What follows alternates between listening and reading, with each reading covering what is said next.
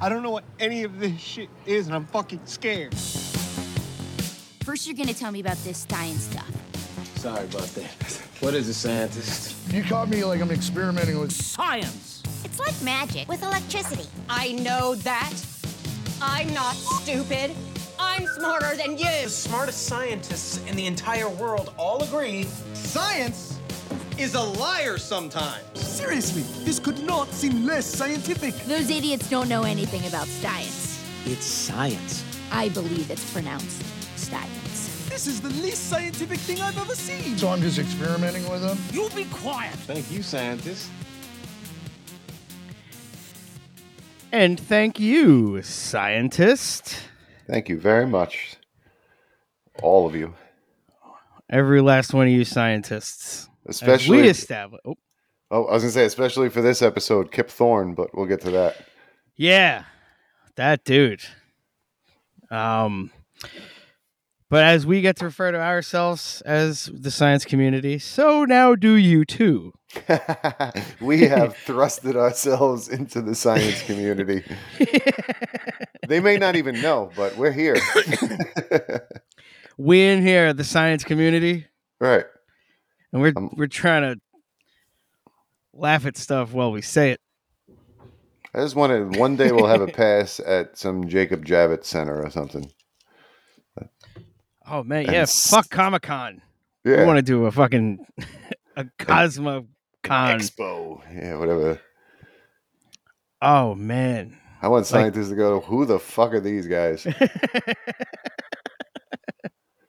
Yeah, we should we should do that and set up a booth. Like or we should just like sneak into one and set up our own booth. Like we have a pass or whatever. We'll make laminates. Do you know anybody that makes laminates? Side note. ah, the internet. Oh, okay, fair enough. I've seen you before the internet. Yeah. My good friend, the internet. And on the internet, you can find us, who is under the guise of science. Hi, everyone. I'm Chris. I'm Charles. One of those. Make up your mind. Hit all the letters uh, hard. Charles. It's been another fucking long stretch. yep. It's been should be the end of it, though. I think now I'm I'm back into regular life where I have a schedule. I know where everyone's going to be, what day, so we can kind of plan accordingly. Summer was supposed to be relaxing, but it was it was crazier.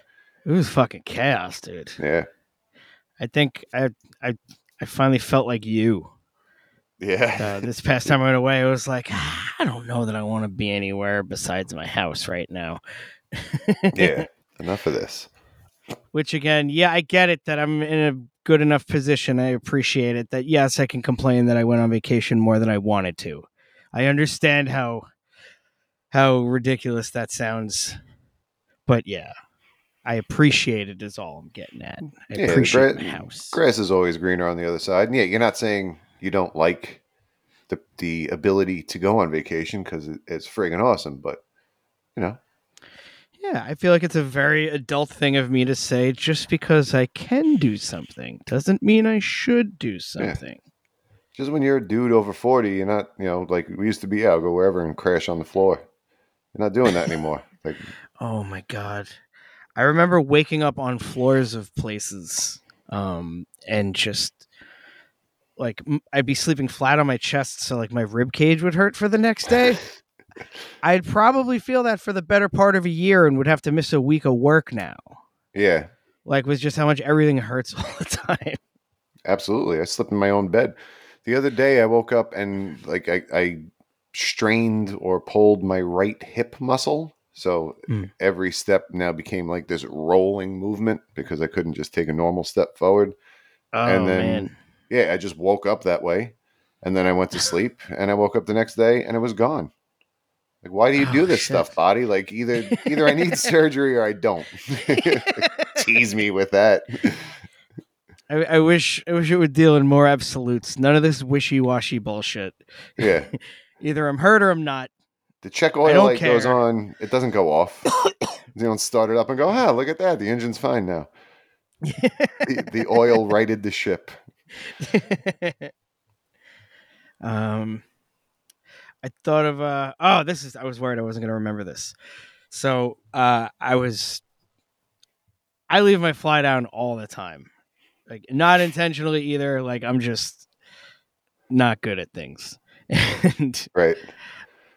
Hmm I I always I I, I was gonna ask you, does that happen to you often? But then I realized I had to follow it up with of the times that you're wearing pants that have zippers. True. you leave your fly down a lot? Um, no, not too much. Um, Okay. Because if I'm wearing something with a zipper, there's usually usually a belt too. So there's all types of. I'm down there for a minute or two, on a off.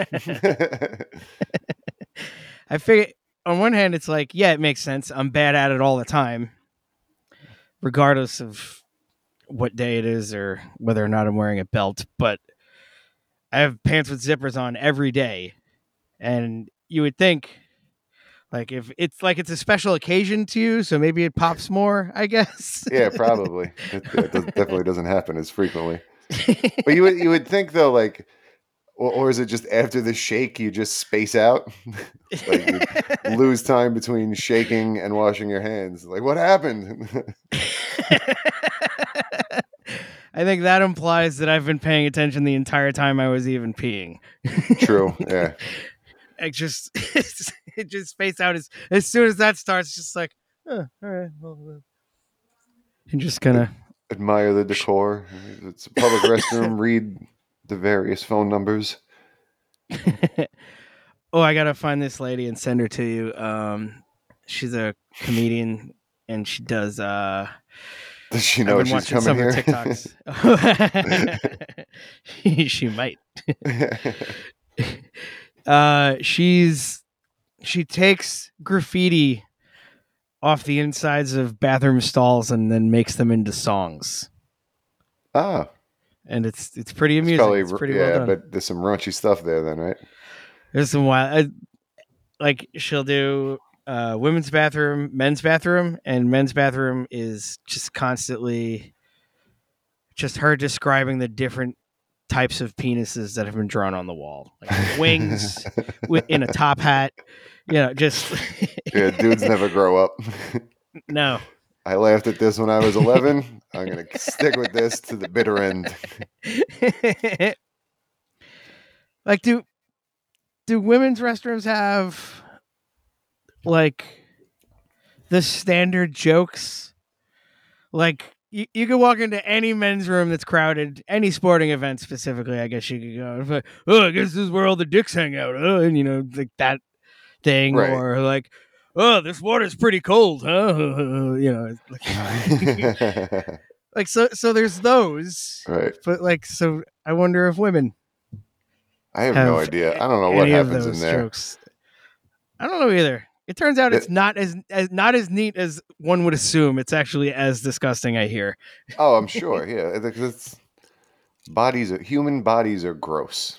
We have to do all this shit to upkeep them so that we're not gross.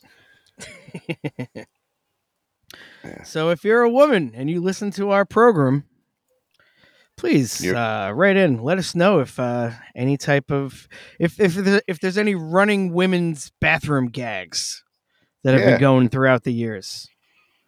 I'm I'd curious. interested. Or is it Do you just guys writing? just? dr- I was gonna say, do you guys just draw boobs on on the wall? Is it because if we're drawing the things that hang off Yeah. us? Do you also draw your things? Right. Seems fair. If I Oh was my a God. girl, I was pooping, and I had a marker. I could see myself drawing some boobs. I would agree. I would also draw some boobs. yeah, Excuse me. One moment. Sorry. That's right. this. Yeah, no.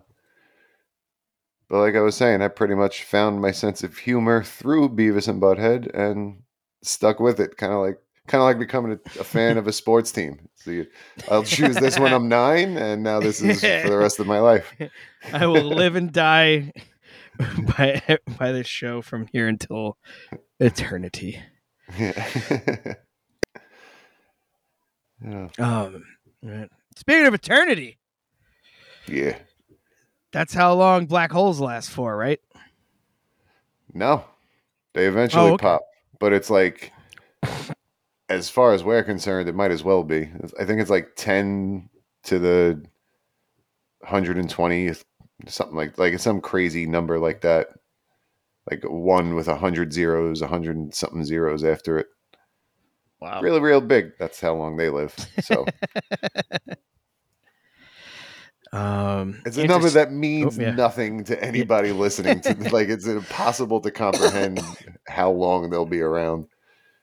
it, it like when we were whenever the hell that which episode was that was it yeah that was brian cox we we got into black holes a bit with brian cox stuff but he uh yeah just wrapping your head around light that left two million years ago just getting here like and that already doesn't make sense so Yeah. the the one you just said might as well be printed on disney money because it's just it's like all right i guess this is a this is technically a number yeah. but yeah it's it's it's meaningless Do you have change of a this bill, whatever it is?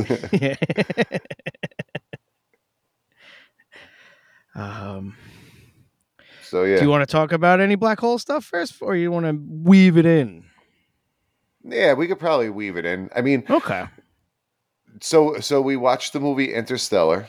Um, if anyone has listened to our previous movie watch uh, episode where we watched Anaconda, I kind of did a little bit of scientific, I don't know, research. Not even research, fact checking. I guess is a better word. Where if the snake did something, I just quick Google search: Can anacondas do that? And you know, pulled some results from there.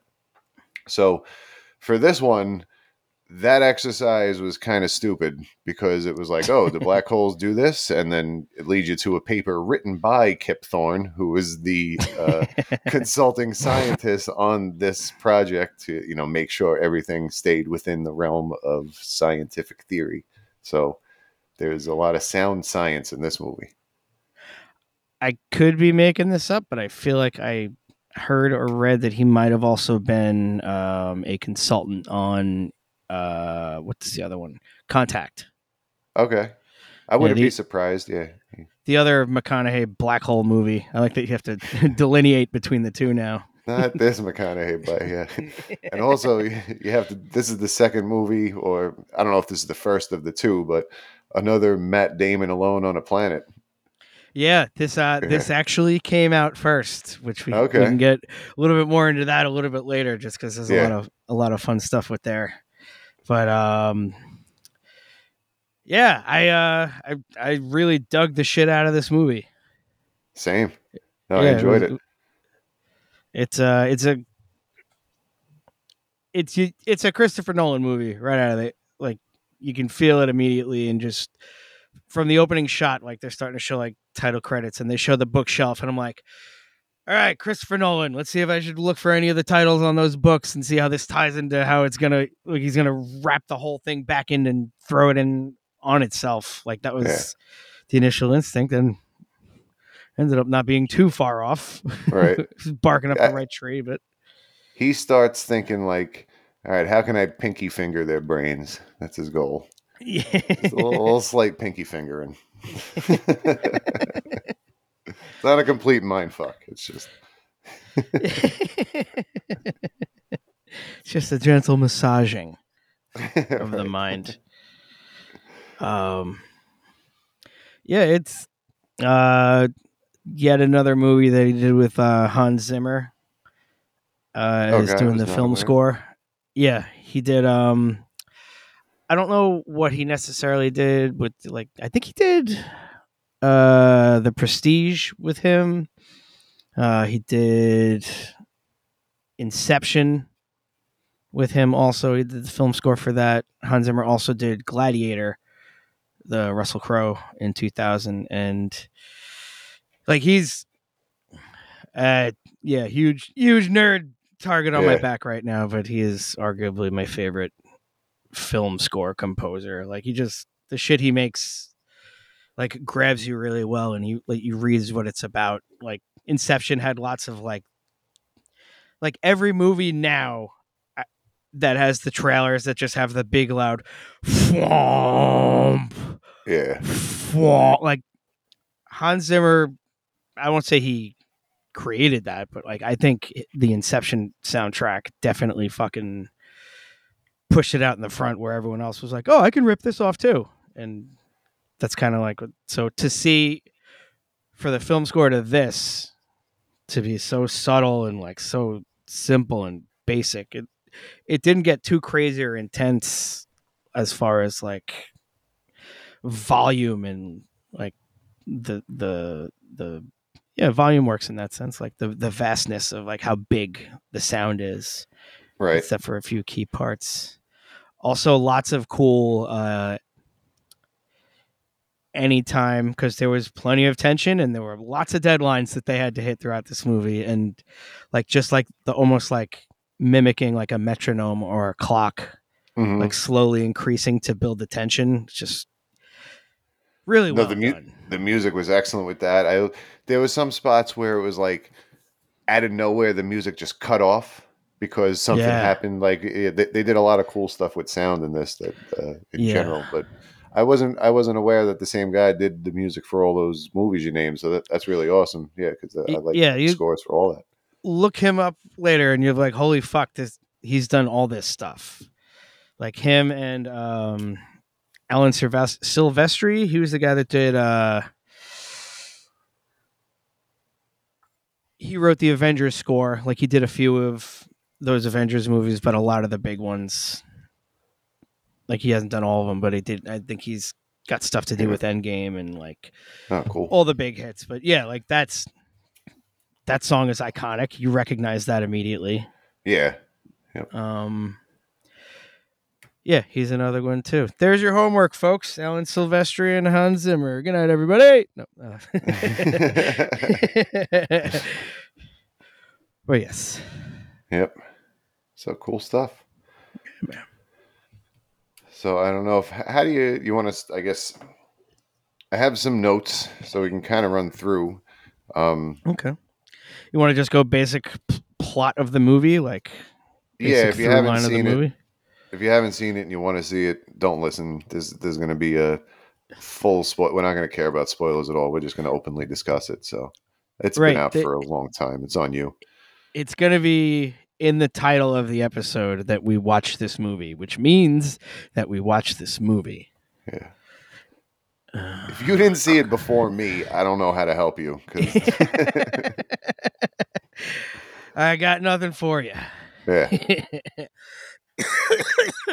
uh, so yeah, the movie starts out and they don't tell you what year it is, and they're kind of hinting that uh, it's definitely the future and it's some type of dystopian uh, thing has has occurred, some type of dystopian event. Uh, but yeah, they're in like a farmy, dust bowly looking thing.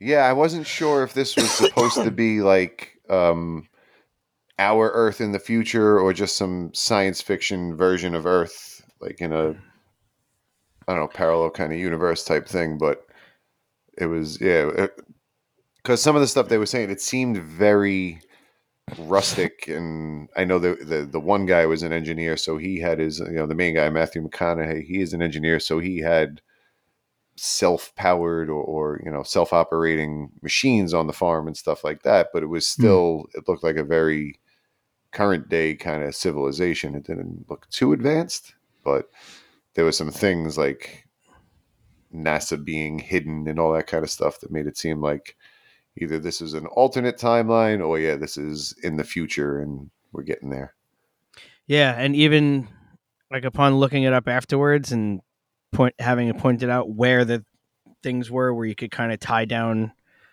the year that the first third of the movie is taking place in.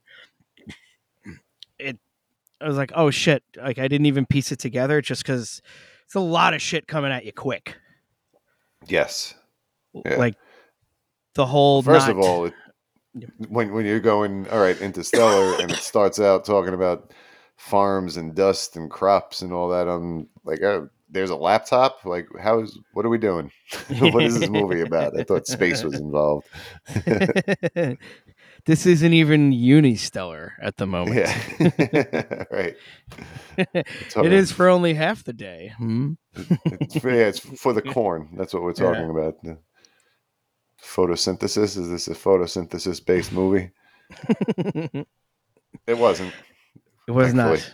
No. and what they do say about movies, if corn's in something, you're more than likely to like it more. That's true. He said that about all the movies. About that's a blanket statement. If corn's in something, it doesn't matter what it is.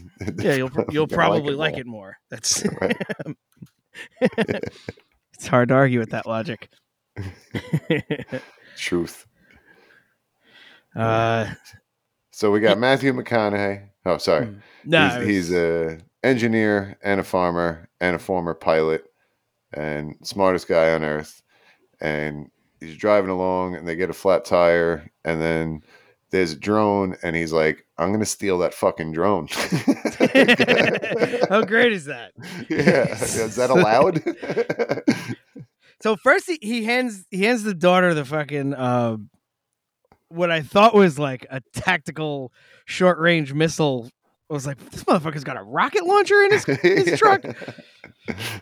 But what it was just sending it like a jamming signal or or to they hacked into the uh drone. Mhm. Right, that was how they did that. They were Yeah, somehow he took control of it with a laser and a laptop or something. I don't know what it was, but yeah, she had to hold it on, and he was typing or something.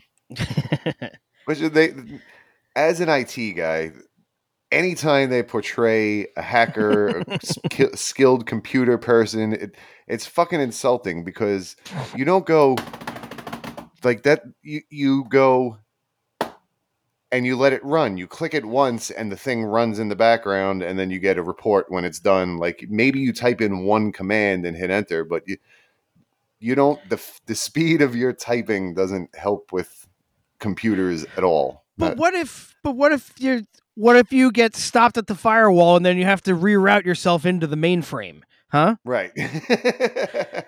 What do you do exactly. then? Do you not just feverishly just punch the keyboard Yeah, over and yeah. over again? I guess Independence Day got it right because he hit enter on the fucking virus and then he just stepped away from the computer. Right, and let it do its thing. All right. See, Jeff Goldblum would not stand for that. I heard. He was like, "This is Yeah, bullshit." This is uh, bullshit. Yeah, this is. I, mean, it's. Come on, we've all seen it. It's bullshit. It's, yeah. Yeah. right, right here. Hmm. there was an episode of CSI or one of them shows where like one was he was fighting a hacker and he's pounding on the keyboard and he's like he's getting in and the girl standing next to him starts typing on the same keyboard the two of them are both like how would you know I need you to hit L now I just hit S now you have to hit L like it doesn't it's not hungry hungry hippos we're not bashing the keys as quickly as possible It's- yeah It's not a fucking dueling piano bar finale. yeah, exactly. What? They're gonna play on the same one as me. right.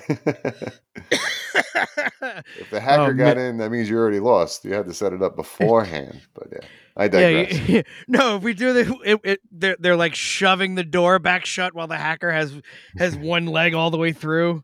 And he's just Man, I can't hit W and K quick enough. I need. Too far apart.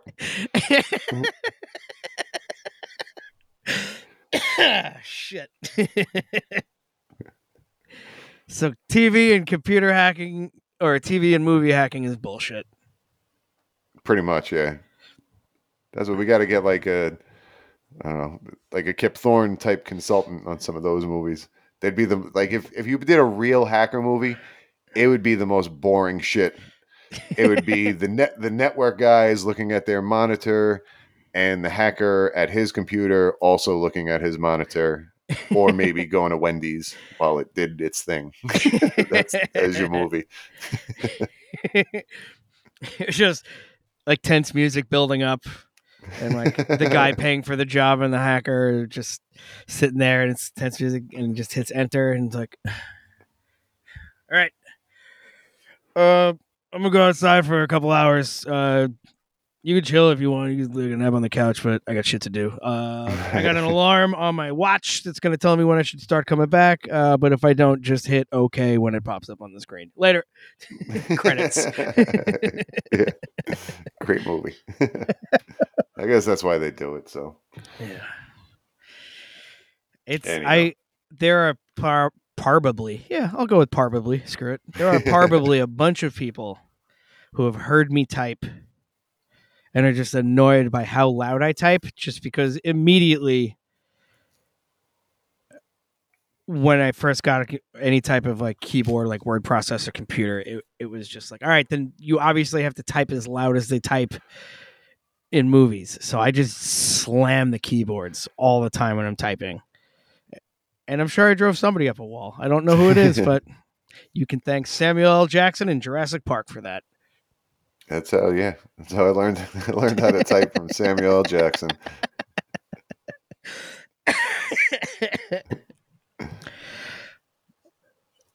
All right. so he steals So- this drone. Yeah. So speaking of things that are, that are insulting, here's the part where I was like, "Wait a minute, what the fuck is going on here?" When the, they the part with the textbooks where they uh, were talking about. So anyway, he goes to he drops his kids off at school and has to meet with the principal or whatever, and uh, he's they're saying his daughter is too into science and got in a fist fight because she insists that the moon landing was real, and the textbooks say that it was a cover up uh, or it was a clever ruse to make the Soviet Union spend all Yeah. its money. yeah, that's right. I was like, man, they're starting off on this foot, huh? Yeah, it's like, what is this another flat Earth reality where that's actually took took foothold in the government and stuff? oh, I didn't even think of it that way. That it's a that the movie was taking place on a flat Earth the whole time. That's the twist. no, I was thinking like flat earthers somehow infiltrated positions of power and got this shit put pushed out. oh, okay. The, uh, the whole hoax thing. it turns out it was flat. That's why all the physics were a little different, or as far as we know. Uh, but the yeah, that's right. I remember going that way or seeing that, and even hearing the way he was talking, he was just like uh, McConaughey's character in the beginning was very like shit was better the way you, the way it used to be. Stuff was better. Yeah. It was just like, oh man, he's he's coming from a very uh he's not into everything progressing the way that it is kind of thing. Right. Or maybe it might have even been uh who's his dad in that? Have I forgotten already? I think it was his Yeah. father-in-law, but that was John Father-in-law. Lithgow. Lithgow, that's right. That's right. Yeah. I remember getting excited to see him. I always I always like seeing John Lithgow.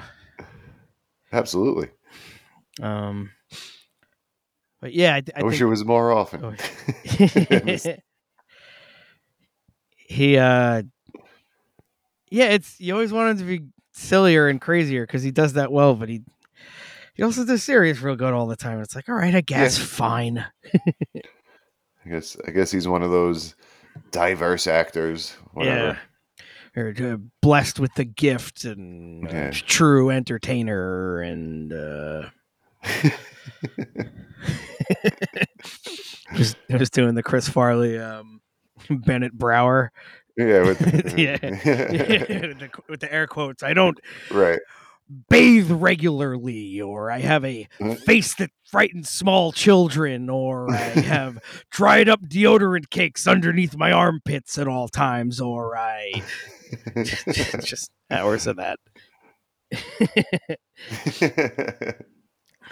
Uh, let's see. So, so, so oh, so then, uh, yeah. So the daughter gets expelled, not expelled, uh, suspended for a couple days, has to stay home, and then uh, notices that uh, there's some dust landing in a certain way, uh, which she thinks might be Morse code. And Matthew McConaughey is like, "Yo, this is gravity." which was crazy. Like, I mean, everything's everything that happens, like that moves physically, involves gravity in some way, shape, or form. But like specific Yeah. little extra gravity spots, Right, right in this Yeah. sliver of yeah. it was fucking, it was real weird. Right. But, uh, so yeah, at that point, I thought, are we watching an alien movie? Like I, I had no idea what I was getting into at that point.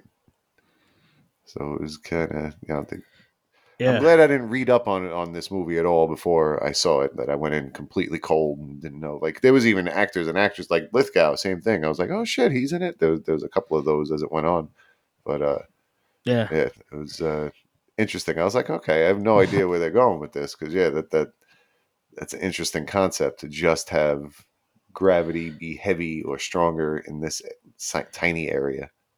yeah, and, and it, it was even, yeah, it, it because he throws the coin up to kind of figure it out, and it's like, oh, it's it's definitely stronger in just this sliver. Like you were just saying, is absolutely insane Yeah, because gravity affects everything through other things. yeah, Like just because my hands on the t- there's a table right here. If I just let my hand up like that, it's just gonna fall onto the table because the gravity is still happening. right. And you wouldn't think that gravity is like a dial that can be adjusted like that. It's it's based on the warping of space and time by a massive object. So it's you know the closer you are to that center of mass, that's how the uh, the strength is determined or the pull is determined, I guess. So yeah, it's uh, cool, and and this is one of those things where I, I know Kip Thorne was um, very adamant about any kind of science fiction twists that you go off on, or any kind of uh, weird science fictiony stuff, should be somehow founded in science. He didn't want anything just out of a writer's head that was just you know creative thinking. He wanted it to have start in science before it went off on in a weird direction. So, I mean, I guess the idea of a gravity well or something like that isn't isn't implausible. No, uh, it's it it def it makes it more enjoyable because it's not just oh all right I guess this can happen to like it's it's it's not just leaving it open ended it's still it yeah by tying it to your own reality that Yeah. you the viewer are in I just said viewer in it was tough Viewer. but- uh, but yeah, it makes it more more fun, more fun for looking at. Uh, the so yeah, it was they uh, figured out that those were coordinates. To uh, to the underground NASA base. Yeah, secret NASA underground. And not for nothing, NASA underground sounds like a punk band from California, in NASA the late seventies. Yeah, Either that or let's see, NASA Underground. Like that also feels kind of like party band, jam bandy, a little bit. yeah, Like- little like- little trippy, yeah, kind of.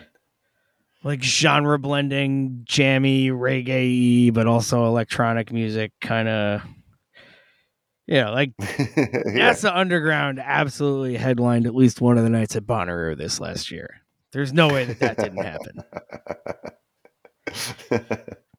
Not after the way they shot out after the quarantine. They did, they just hit the road, hit the ground running, touring. Strike while the iron's hot, NASA underground. Absolutely. That is uh by the way, uh the name of their first album, Strike While the Iron's Hot. Um I wasn't ready for that. so where are we at? I was about to move on. Little did I know you had the best joke. Still coming.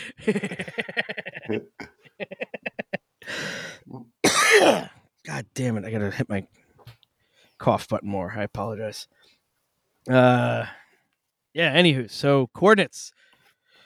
Yep. So they uh, where I don't. Did, did you figure out where they were? I meant to look up like if you could figure out where in the United States they are. I can look that up, or where it's No, speculated. I, I assumed Midwest or Great Plains, kind of, just because of all the corn. It makes sense. I'm not sure where uh, where Akra, as they kept calling it in that movie. Or the, oh no, Michael Caine kept saying Okra. Okay. But we'll get to we'll get to him in a minute.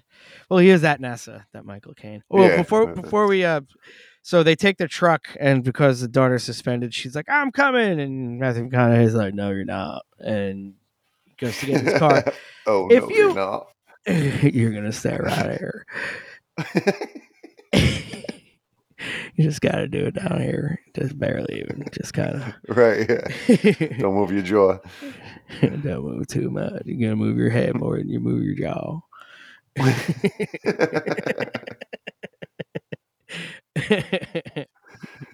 so if you have a precocious young daughter and you have a bunch of shit on your passenger seat in your truck, fucking lift it up. Look under there Check if that- you don't really want it. Yeah. I was the second they showed the inside of the, th- the the truck, I was like, she's definitely there. yeah. You silly goose! Look at the fight she put up. He's very book smart, but Nope. that's what they say. You either got book smarts or street smarts, right? That's right. Some of us Yeah. kind of eh, either. right. But then I guess like pilot and astronaut smart, that's like a different level. Because like you got to know some shit and do it. right. You gotta you gotta know some shit, and then know some other shit, and then know and the actions that tie those two different things together. Yeah. And do it now. Yeah, Like, without yeah. having to think. Oh, yeah. You just gotta be a second instinct.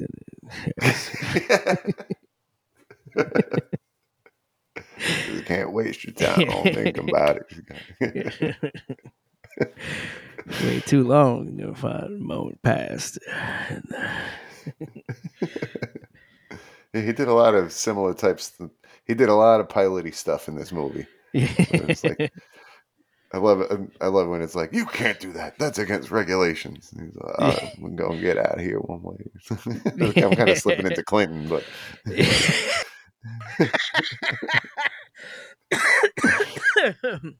well, I do agree. You are gonna have to. I'm gonna have to stop off and speak to that young lady out there. See, speaking of slipping into Clinton, let's see what Clinton can slip into. Oh, Hey. hey.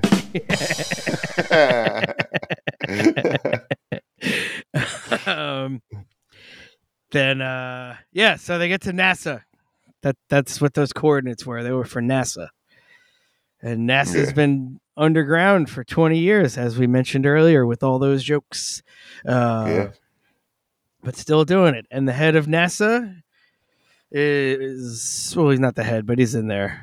Uh, my my cocaine. Which, if you just say the words "my cocaine," this isn't my joke. It's you're saying Michael Caine. Yeah. My I never noticed that before. That. Michael Caine. Yeah. yeah, my cocaine. You've said it in his voice. And and uh Shorthead Anne Hathaway took me by surprise. I didn't know she was in the movie. I Yeah. didn't know Michael Caine was in the movie. I I think I only knew Matthew McConaughey was in the movie, and I forgot forgot anybody else that I might have remembered. Though again, I think Chris- I only knew McConaughey was in it because we were talking about how we should watch Interstellar, and you mentioned Matthew McConaughey was in it. oh So man, all- yeah, yeah. I knew I came in so cold to this movie. oh man, Yeah. I I did a very good job of like avoiding spoilers, but shit, you went in real cold. I'm jealous. Yeah, I knew. I, I was. My wife hated it, but I was very happy with it. I liked the movie. Oh man, what were her critiques? um, actually, I wrote them down. Hang on. Oh, she okay. had two problems. Two problems. she hated the ending, which we'll get to. Okay, but she d- she does not like she likes things wrapped up in a nice with a nice bow neat little package she doesn't like that kind of open-ended stuff uh, then So- do not watch Inception with her. i haven't. And the second thing that she didn't like was the suspense. Oh, she didn't like how suspenseful it was. So i said so the movie. Because the movie was pretty much suspense until the ending, and if you didn't like those two things, oh man. well, my apologies to half of you. that's, that's all right. We got to hang out. We made the kids stay in the other room. We said I was like, "Don't make any noise. I'm watching this. For, I'm taking notes. I'm watching this for the podcast." Which how great is it that you could say that sentence actually to your children? right. This is for the show. they're still young enough that they're not going to go. You don't have a show, you hack. Watch, I have a phone. Oh, I recorded. Oh, look, now I have a show too. Asshole. Right. Throw the Right. phone at you. I just recorded myself playing video games and got four times the hits in one day that you've had in your entire show. well, if we learned some of those cool dances, maybe we'd maybe we'd be taken off a little bit more. Maybe. I don't know. Do all that Maybe not- it's, maybe it's it- the, the Bill Clinton jokes that are dating us.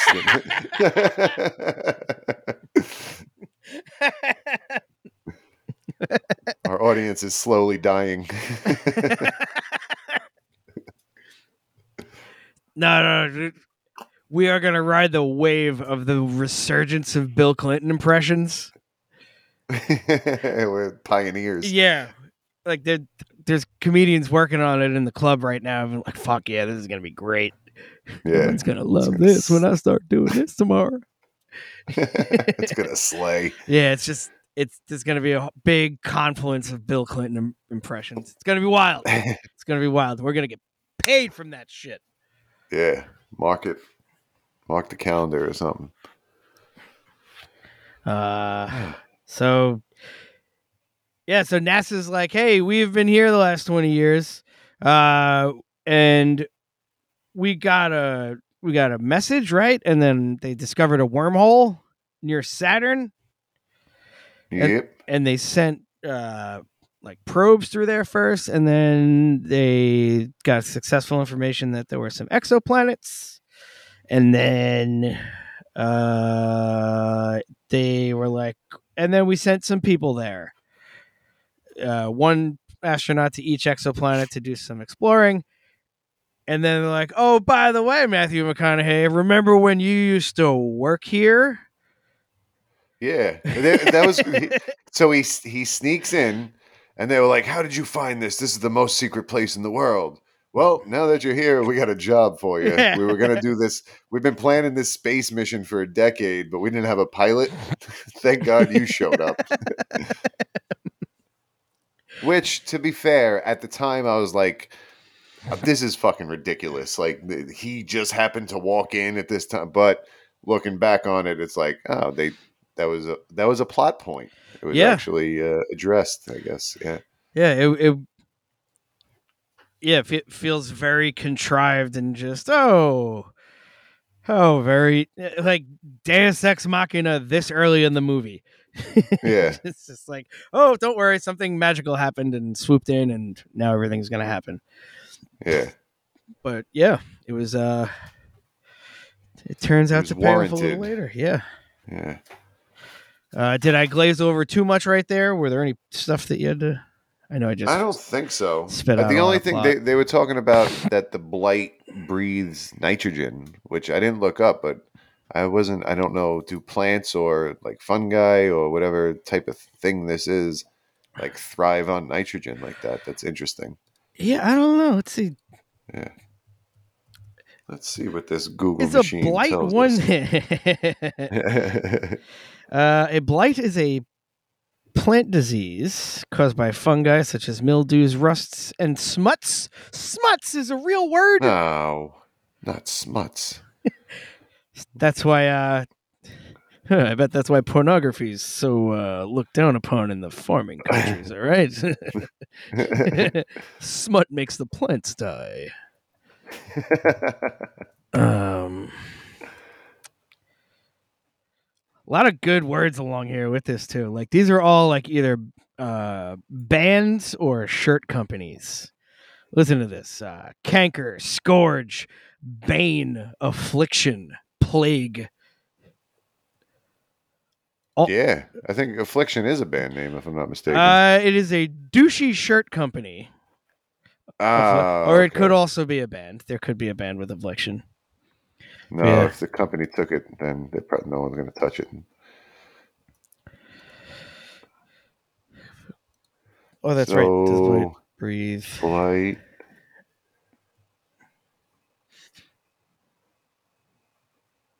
Does it breathe?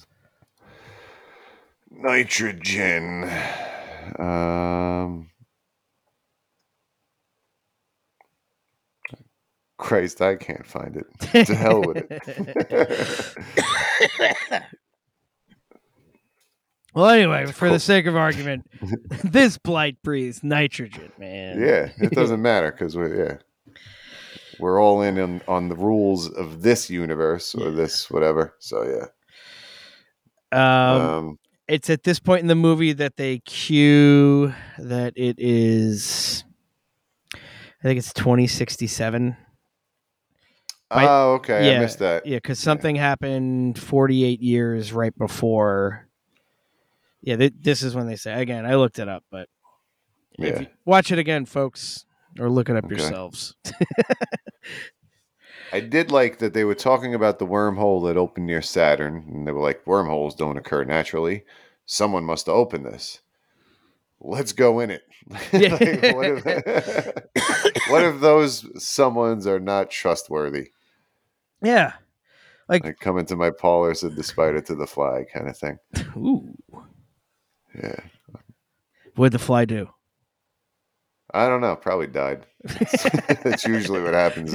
Natural those two meet. causes in his 90s, Yeah. actually. fly lived a long life. Yeah, so his grandkids get married. It was wonderful. Spider with, with fucking uh uh never mind. I was trying to make a bifocals but 16 joke. Oct- octofocal. oh, Yeah. Oct- octib- octibular focals. Sure. yeah. Yeah. Uh yeah, the the wormhole one of the cool like I remember thinking it watching it but it kind of getting swept away a little bit and then I listened or again a big benefit to picking a movie that's really old and not Anaconda is that there's a bunch of people who've made videos explaining it. yeah. And, like yeah. A, a complicated old movie. Yeah.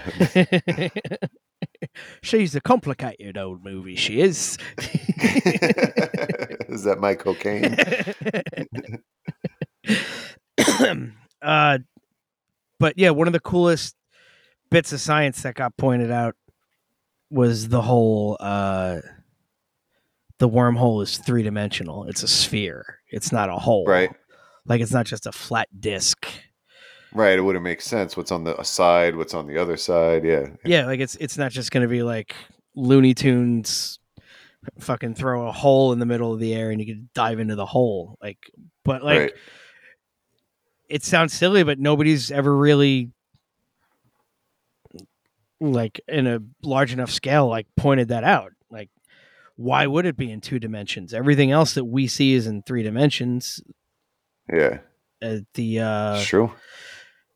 and that makes it even crazier because at least like if you're like oh no i'm heading for that wormhole should you find yourself in that weird it was like all right if i just get to the to the left you know i could get by it but no you're still gonna bump into it and still uh now you're in. end up further away and also the wormholes don't don't occur naturally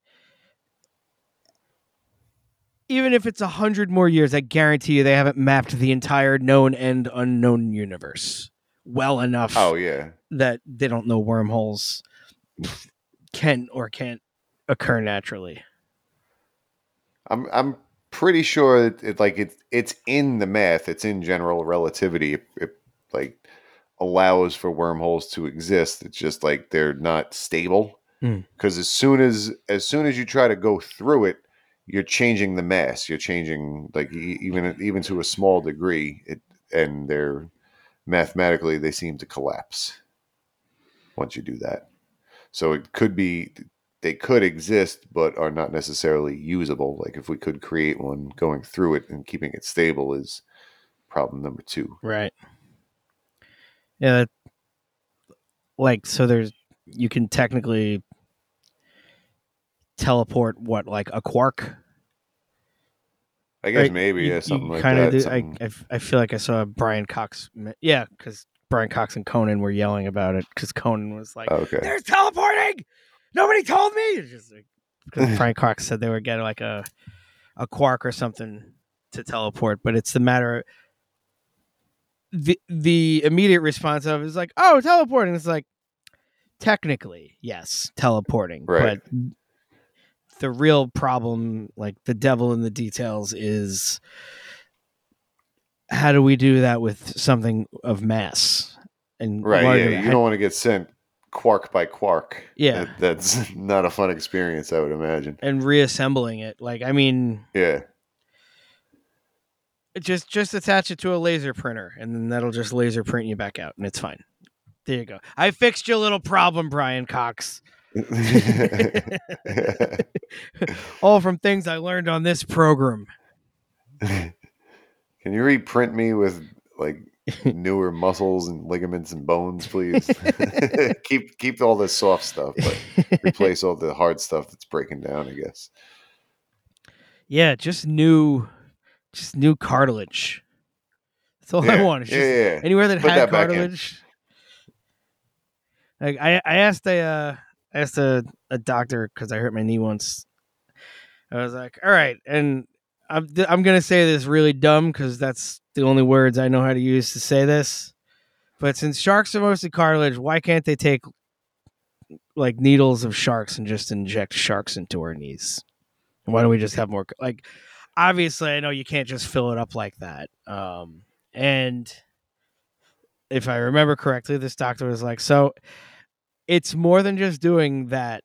Your cartilage, the way it attaches to your the bones on either side of it and everything else around there, it's as unique as your fingerprint.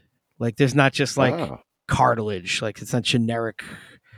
Like you can't just like. F- although I think that they have made some improvements with that, just because I'm, like I said, I'm just trying to make it till the robots and just trying to until Yeah. they can just replace most of me and I can be mostly machine. right. Just put my personality in something awesome. Yeah, something that will not break when I try to do tricks. Because I am gonna be all about tricks again once I can do stuff. I've been dying to do tricks. It's, it's this meat sack that's holding me back. Yeah. uh, so yeah, hopefully uh, one day we'll just be able to just and just suck some shark out and jam it into my knees. oh, get out of the way, shark knees. I'm, trying, I'm late for the bus.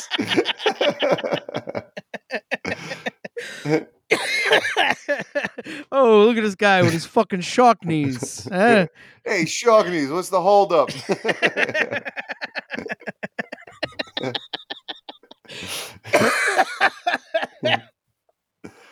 we got to record all, or somehow list all these dumbass things that we've come up with.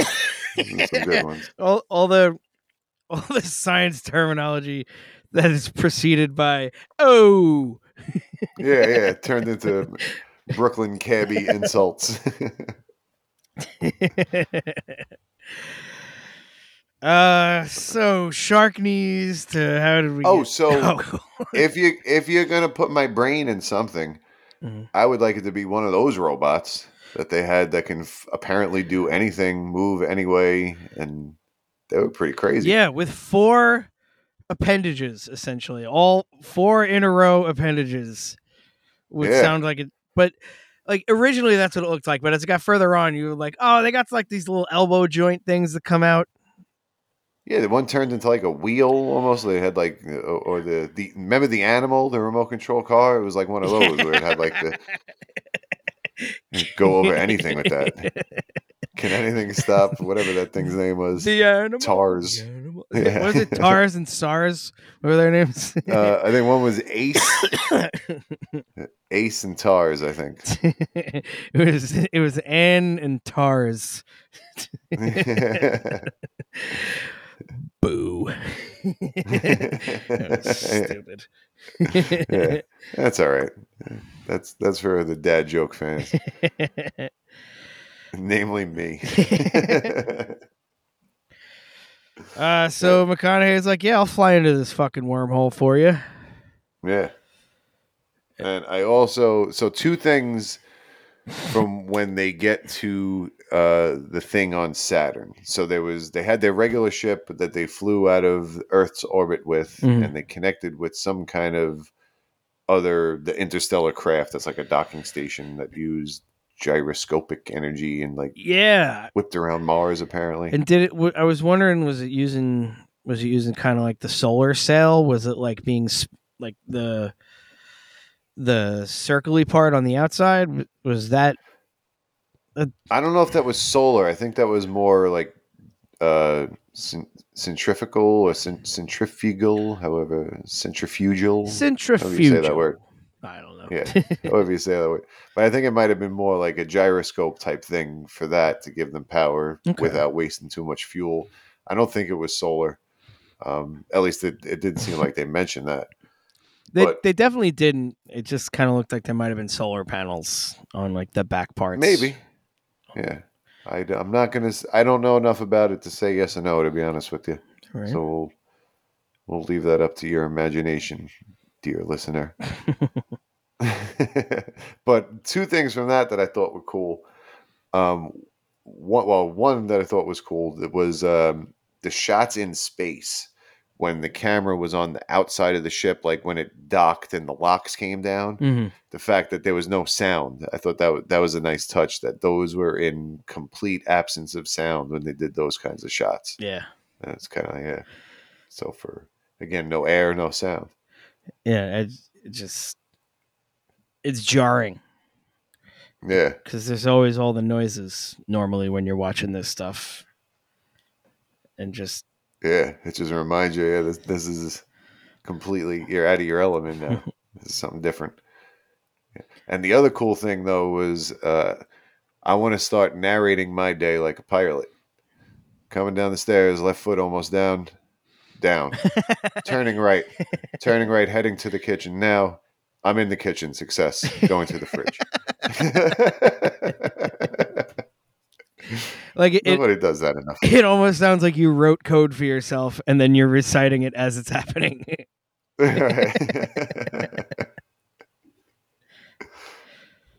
I like doing the uh I like narrating other people's lives at them. Not my joke. I'm sure I, I don't remember. Family Guy probably did it at one point. Uh, but yeah, like somebody walks in and says something, you go he exclaimed, quite tired of everything. He'd had a very rough afternoon and he'd done his best to try to hold it together. But I'm sure they love that. He exclaimed, quite matter of factly.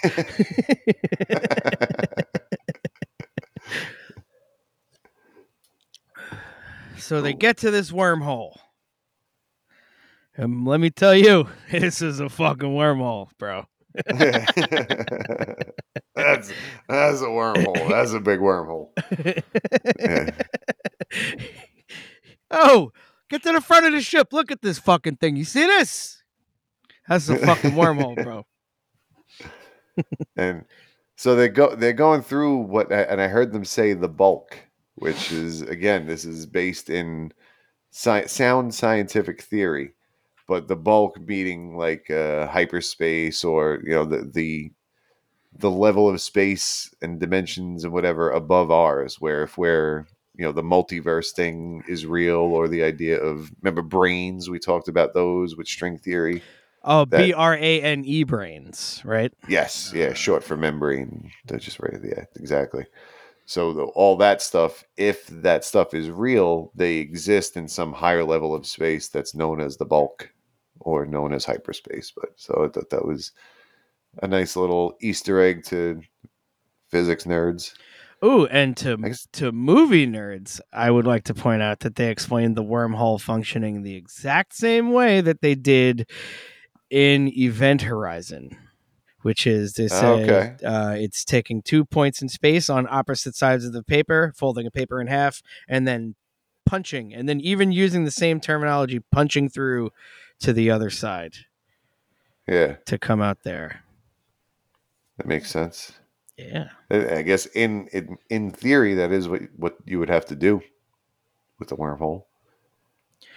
which uh what is her name here real quick uh dr Janna Levin she uh was uh she studied at columbia for a little bit uh, first met uh neil degrasse tyson when she was going to school there Oh, okay. I was gonna say she's on his show a lot. yeah Okay, Uh, so, so- that's where I know the name. yeah she was uh so i, I listened to the StarTalk episode about this just because she's uh has her doctorate in the theory of relativity and stuff like that so She's a wheelhouse. Yeah. yeah. Yeah, absolutely. Yeah. And she pointed out that wormholes, though, were not uh, obviously not capable of forming or making one, or they theoretically should. Like, it makes sense that you should be able to draw two points in the dimension of time near each other or time or space time without affecting the matter around it. Which the example that they were using is let's just pull California to New York real quick, and then what happens to everything between the two? Like, do they Right. not get smushed together? But like she was explaining the, the way, like, again, in the math, it makes sense that there should be a way to do that, which is Right. crazy. Cause Get there in time. I'm sorry. Quite a race. Thank you. But yeah, that and I think I, I said that earlier that uh like yeah, I already said that. Oh, yeah, read I'm- some shit. Oh, that woman said it. I said it earlier. Yeah. I probably read some shit that she wrote, but yeah, but like like Einstein uh pretty kind of his his equations predicted or allow for it. So yeah, that, that's which is fucking weird. Like how? But yeah, get, getting further and further from Einstein doing all this stuff, and he's still being right about stuff. Yeah. Man, Yeah, goddamn. uh, And I guess that's why people wanted to steal his brain. we still got to make that video game happen. Yeah. Agreed. Uh, all right, so they get into the bulk. Yeah. And this is where we get into the uh into the really heavy sci-fi. Yeah. Uh, there's some some handy touchy with uh, Dr. Brand, uh, Anne Hathaway, and them as as what she thinks it is. Yeah. Oh, that's And- right. She's yeah, she's touching while they're going through the bulk. That's right. I forgot that part already. Oh, there's Which again, you're a scientist. Why would you? Let's see what happens. Like she's lucky that it didn't. uh, I don't know, melt her fingers into whatever. yeah. But Like if I was like, "Fuck, I'm in the ship and it's coming in the ship now." Like yeah, anytime the stuff that's outside starts coming inside, you should be of, of, of concern in any vehicle that you're in. at least move more to the middle. Like buy yourself three more seconds to get out of the way.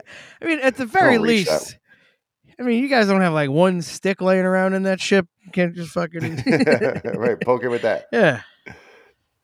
That's like people that hear like a gunshot and go, "What was that?" You should have already been running. if you heard it, that means you got a chance. Don't. Uh, I'm that guy. um, what what is all this? Or ooh, what's that? That sounds exciting. Like that. That's the even worse one. That's the one I'm stuck with. yeah, sounds fun. yeah, like if I hear a scuffle in in.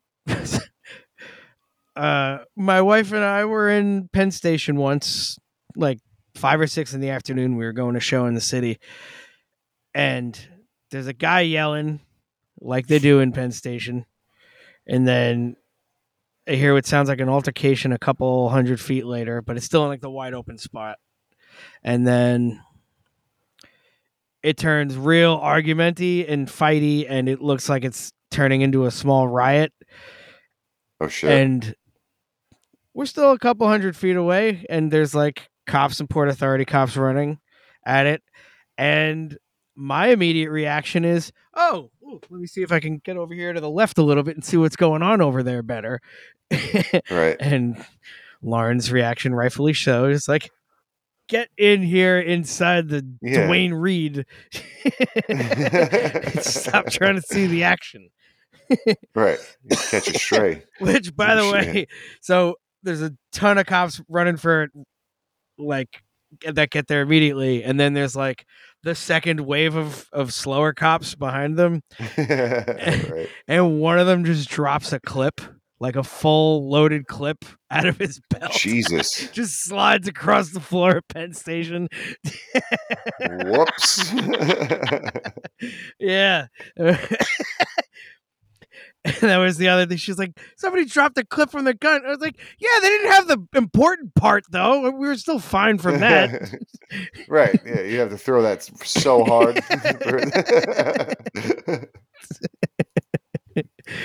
what's the fucking what's the Creole X Man guy that throws shit? oh, Gambit. Gambit. Yeah, fucking Yeah. that motherfucker flicking bullets at me. Him or Bullseye. Yeah. Well, Bullseye would make it count too. Yeah. Yeah, deeper cut characters, or so I think. They've all been in movies already, but still. right. There's multiple iterations. Uh, but anywho, speaking of movies, yeah, so back, just wanted to say, so now they get through the wormhole, and the system that they're looking at with these multiple planets is orbiting a supermassive black hole. So, like, I would, we made a horrible mistake already. Let's turn around. This isn't going to work. yeah, like that's isn't that just circling the drain? Essentially, even if they could be at a distance where they can safely orbit and not necessarily be pulled in if the like the right speed the right distance they can orbit that forever as if it was a star or as if it was any center of mass they're they're not necessarily in danger of being pulled in unless it somehow accretes more eh, mass from other things and grows bigger and then that changes the center of mass so that would change kind of but if it's stable yeah it can orbit. The problem is the light i guess that you see that's going around the black hole yeah it, it emits energy and and i guess technically photosynthesis would be possible but that's only the visible light like it pulls in the ultraviolet it pulls in the gamma rays it pulls in all the other stuff that you can't necessarily see so it, it would be like if you're that close just a torrent of these ultraviolet waves whipping around that i don't think would be very good for uh, life in general on a lot of these planets. Yeah. So yeah, it's kind of life could happen near a supermassive black hole, but it's definitely, definitely way more rare than around the star. highly unlikely. Yeah, highly. Which technically means it could have happened at least once in the entire Sure, universe yeah. ever. There's there's enough trillions of supermassive black holes that yeah, it could have it could be real. There's trillions of them too. well, there's trillions of galaxies, right? Yeah, So there's that's right. So center of each. galaxy, Yeah. technically. Yeah. Fuck. So many. Yeah. But yeah, they, There's trillions of everything. the the common mis- misconception about a black hole is that people picture it like a drain, like that it's it's pu- Right. drawing everything around it.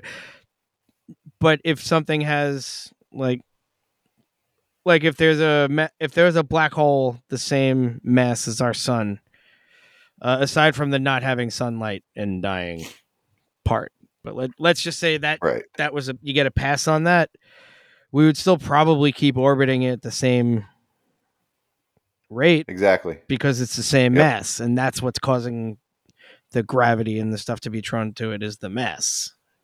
Exactly. Yeah, nothing would change in, in orbits or gravity. Yeah.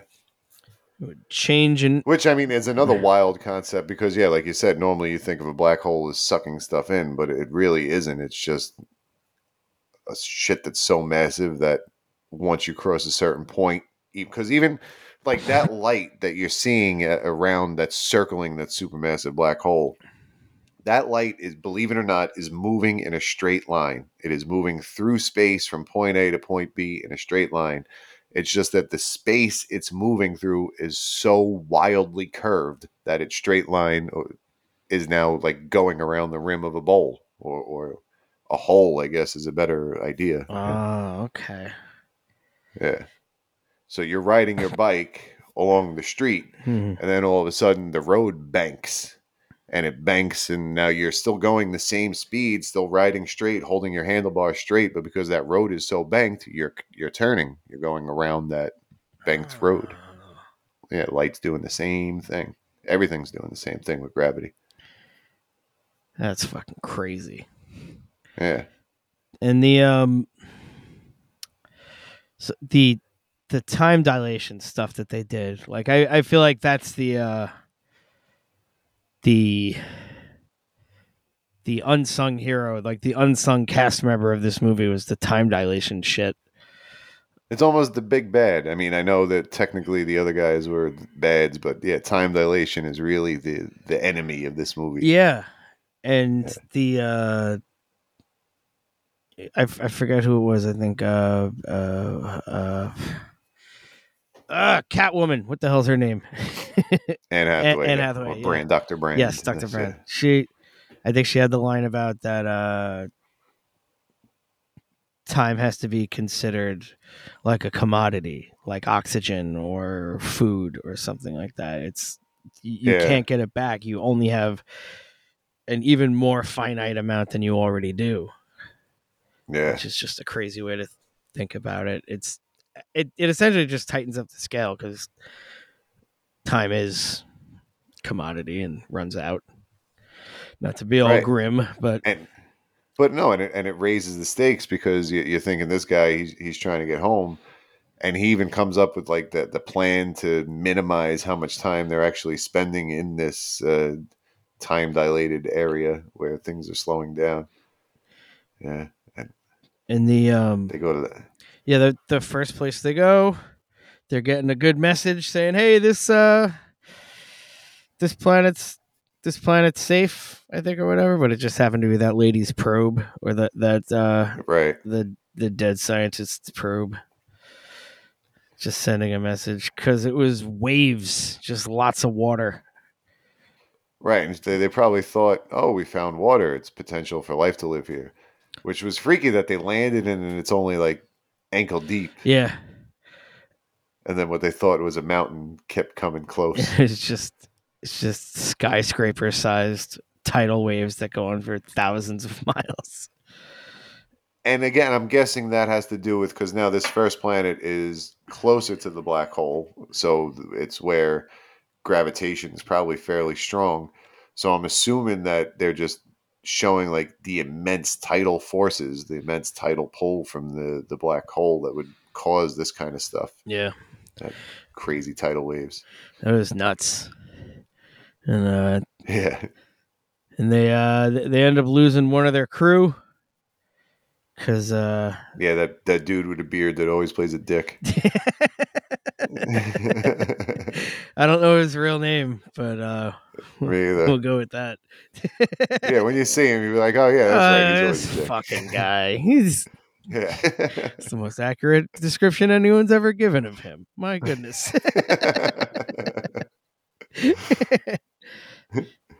uh, so yeah, but he did kind of, he was a dick, but he redeemed himself by sacrificing himself for uh, Anne Hathaway. Yep. So fair enough. and then uh, they left a guy on the ship, which they were gone for them. What was like an hour or two tops. And then they Yeah. they get they dock back with the ship and like how long has it been? It's like twenty three years. Yep. And it was at that moment. So I thought, okay, time is going to be the big resource. They're going to have to figure out how to minimize time. So I thought that was going to be like basically what the movie was about, or the, the big crisis is always on the brink of losing time. Oh no, we can't lose another minute. And then they were just like, nope, it's over. 23 years have gone by. That that is not the point. It happened. Yeah. Like you're not going to avoid this. I thought, like I'm saying, like that was what they were going to have to avoid and get to the happy ending. And they they took that option right out Yeah. immediately.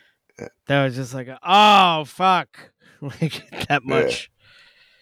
But uh, and, and the idea that they were gone or, or that first person that was on the ship excuse me the person that was on that first planet that they explored that was there first that set off the beacon left years before but because of the time dilation probably died minutes before they got there on that planet oh, they were saying that's right. It's such Yeah. a such a good mind fuck at this point. And then uh so they go to try the uh the ship of or the planet of exoplanet of Dr. Mann who was uh uh played by you find out Matt Damon and was the yep also the man friend of Anne Hathaway, Dr. Brand.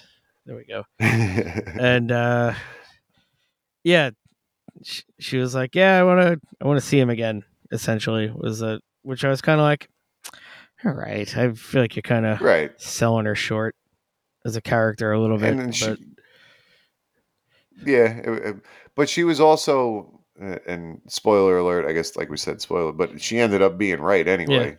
So it was like it was based. She was saying it's based on data, and yes, I want to see him, but that doesn't mean I'm wrong. that's true. All right, fair enough. Uh, and But it was slightly selfish. yeah, But the Doctor Mann planet of Matt Damon, which all, which could also be an album name of NASA Underground, or at least a song. but this was the first time where I called scientific bullshit because they had frozen clouds that were still somehow floating and that you could also land on and walk on. So some of that didn't add up. They they didn't explain. Maybe there was the density of the air was somehow more dense than these floating ice clouds, but that was kind of the first time where I was like, uh, I don't know about this one. if you're Kip Thorne, write in and let me know how that's possible. or if anyone can send an email that does, that's a really good Kip Thorne impression. I'll yeah, I'll Yeah. take it. I I will buy it, hook, line, and sinker. For the record, register a, a new Gmail account right now. Uh, so they get to Doctor Mann's planet, and it's uh, it's feeling a little hinky after the first few minutes. Uh, as we mentioned, that ratcheting tension music really builds up.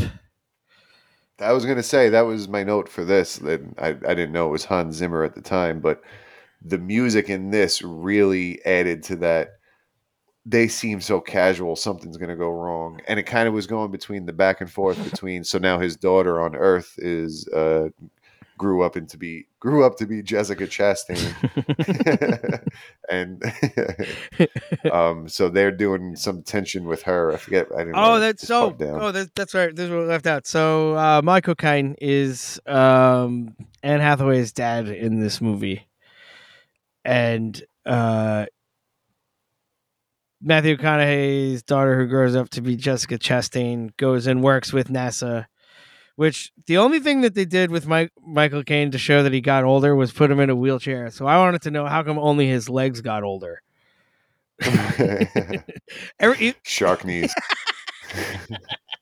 well, That'll it do was, it. it was the early the the first uh feeble attempts at shark knees that's why the rest of them Yeah, looked good because he had other shark parts but the shark knees where you could only do that once yeah.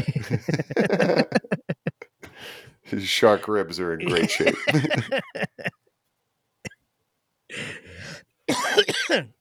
oh so he figured out the math or he figured out the gravity problem but he hid that he did, and I think that's what was ratcheting up at the same time. So it was like they're being sabotaged right, on right. both ends of the mission because you're finding out. Well, not that he figured out the gravity problem, but he realized that it was impossible to figure out. Right. And the whole Plan A thing was fake, and it was really Plan B was the real Plan A. Ah, Plan B was a secret Plan A this whole time. sons of bitches. Yeah. But yeah.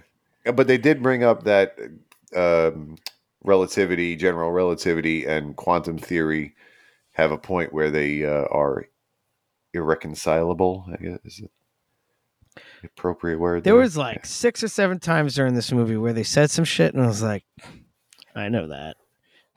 yeah, I knew what that meant. I'm aware. so even if for nothing else, you helped me understand Interstellar better on the first go round, this is a success. yeah, that's, that was the goal of this podcast. you know this movie Interstellar? Not entirely. Cool. I want to know it better before I watch it. I'd like, I would like a groundwork. On, give me a good baseline to understand this movie that you're unaware of.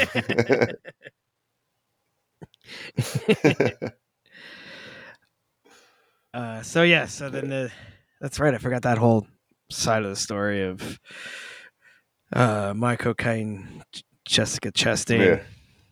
But uh, she ends up continuing to work on the gravity parts or whatever the hell we just talked about. Yeah. And then uh, yeah, he dies and tells her the truth, and, and she keeps going with it. Uh, and in her quest to kind of figure out what this thing is, she decided, let me go back to my room. And that worked out. But yeah, that might be jumping ahead, though. I think we have other stuff to get to first. we do, but we're close. We're close to that. Yeah. So for back to Matt Damon though. So apparently if Matt Damon is by himself on a planet, there's a 50-50 chance that he's going to be cool or he's going to be an asshole. Because on Mars he's real cool, but on this random planet turns out he was an asshole. Yeah, he was. What a dick. Yeah. Uh, which that was a an intentional uh deci- well for a couple of reasons why it was why he got cast in that role specifically. Number 1 is he Really? he generally like the moment you saw him what what did you what did you do? And like unless you hate Matt Damon you're probably just like oh shit, Matt Damon, all right. You know. yeah, I was like, is that Matt Damon? Yeah, it's like all right, cool. Yeah. And like he, he is like Oh shit, Matt Damon's in this too? Yeah, that, I think that was my actual out loud reaction. Yeah. Because I was surprised at all that was yeah, between Anne I was like, oh shit, Anne Hathaway, oh shit, Michael Caine, oh shit. Yeah. Yeah, and then like getting him that late in the movie too. It's like holy fuck. Yeah. But uh because of the uh like the air that he brings, like that's he's pretty well liked as far as actors go. Yeah. And to intentionally put how everyone's preconceived notions about who he generally is or who he generally plays to then have him be this like fucking uh cowardly Psychopath. psychopath, maniac f- fucking doing all the worst shit for it like so Yeah. between that and the fact that he's not in there that much they intentionally hid him from all marketing from the movie because Oh, it's, such, okay. it's such a small part anyway you're not going to put his name on the fucking bill for the tiny bit of on-screen time that he has Right. um, and in, Martian, oddly enough, came out a year afterwards. So I think that helped us even more because Martian kind of gives us like because he's the hero of that story. I haven't seen it, but I Yeah. know he's the hero of it. So it, yeah, well, maybe that'll be the next one. But yeah, no, same thing. yeah.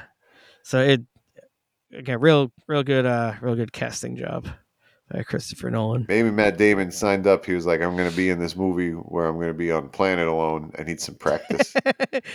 Is there anyone else with a planet alone part available? I'm kind of I'm kind of ramping up to something here. and then he got he got coordinates in his in his uh, Cheerios and tracked it down. They were like, "How did you find this place? It's the most secret place in Hollywood. We have a lead. We have a lead role for you."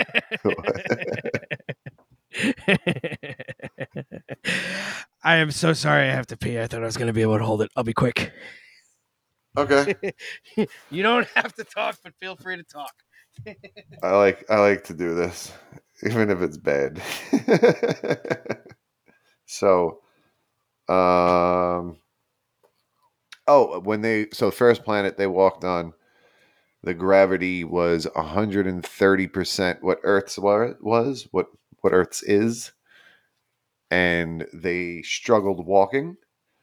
So I thought that was a nice touch because yeah, as as the gravity increases, it gets harder to function if you get up to a certain point. That and that's one of the reasons why when it comes to uh, talking about finding new homes out there, like a lot of the planets that we see when when we're dealing with like a super Earth, uh, Earth-like conditions, but just much bigger. That alone, right there, kind of makes it inhospitable for us. Other life could have evolved there, formed there, but for us, it wouldn't work out because we just don't have the strength. We wouldn't have the uh, our muscles are evolved to function on a planet with the uh, the mass of this planet. So anything bigger wouldn't work out, and anything smaller for that for that matter. Like when you go see people leaping on the moon and things like that over a certain amount of time the, the way our bodies grow is evolved to incorporate gravity so like we grow at a certain rate because gravity is pulling down at a certain rate so i mean i don't know if it would be bad for bones on different planets just going through puberty that you shoot up and now you're taller than you're supposed to be because you don't have that same pull pulling you down on a smaller earth-like planet so yeah the idea of even seeding another planet. I, I, I can wait for charles for this but that was the plan b that they were talking about so he's almost here so i'm gonna wait yeah perfect timing because I, I I was just bringing up the idea of life on other planets Hmm. evolved on that planet. Life on this planet evolved on this planet. So even their plan B, where they were talking about seeding other planets, taking fertilized eggs with incubators and whatever else, and putting that on another planet. Hmm.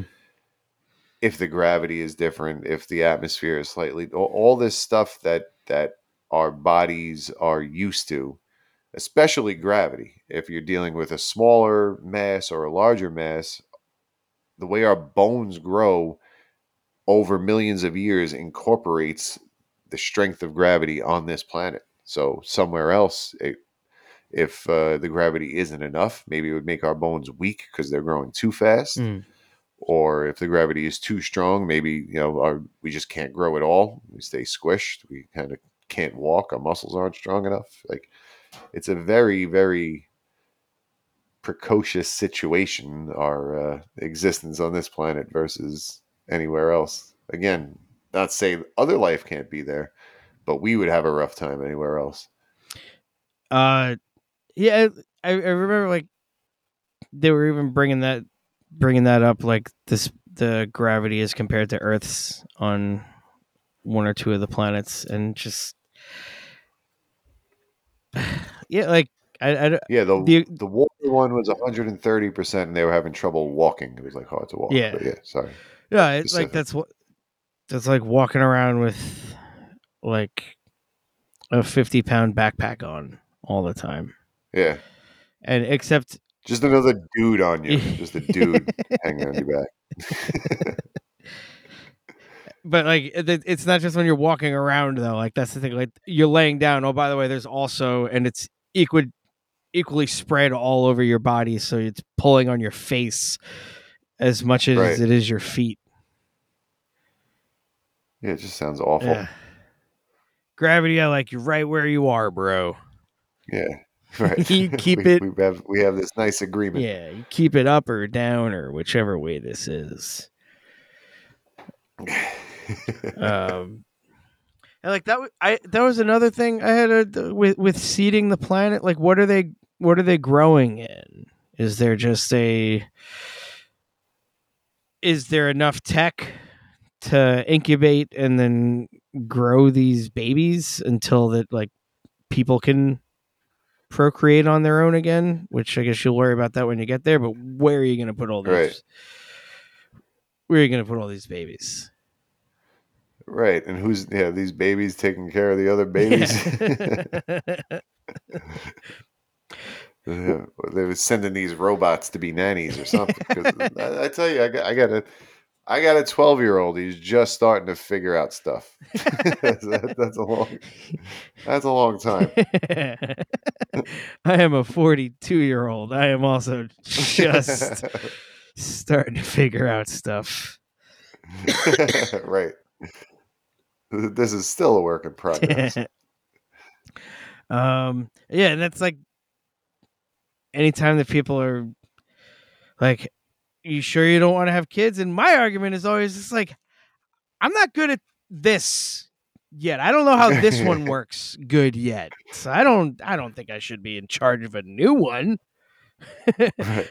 I'll just put all this on this on this new one. Yeah. Do you like anxiety? You're gonna love living with me. Do you enjoy being excited by and also terrified by everything that you encounter all day long? well, good news, bad news.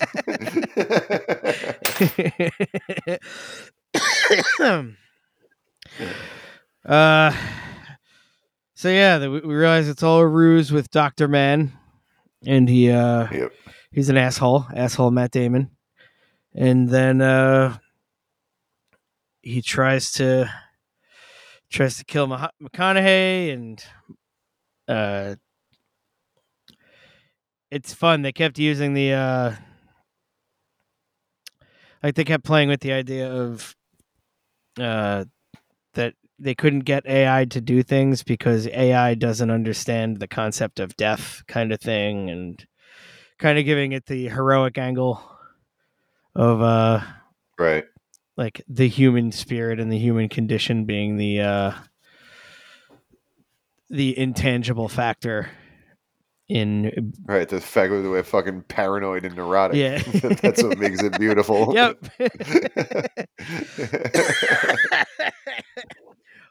all that stuff we just said about being terrified by everything I was like, oh, robots can't figure it out. They're not scared of bugs.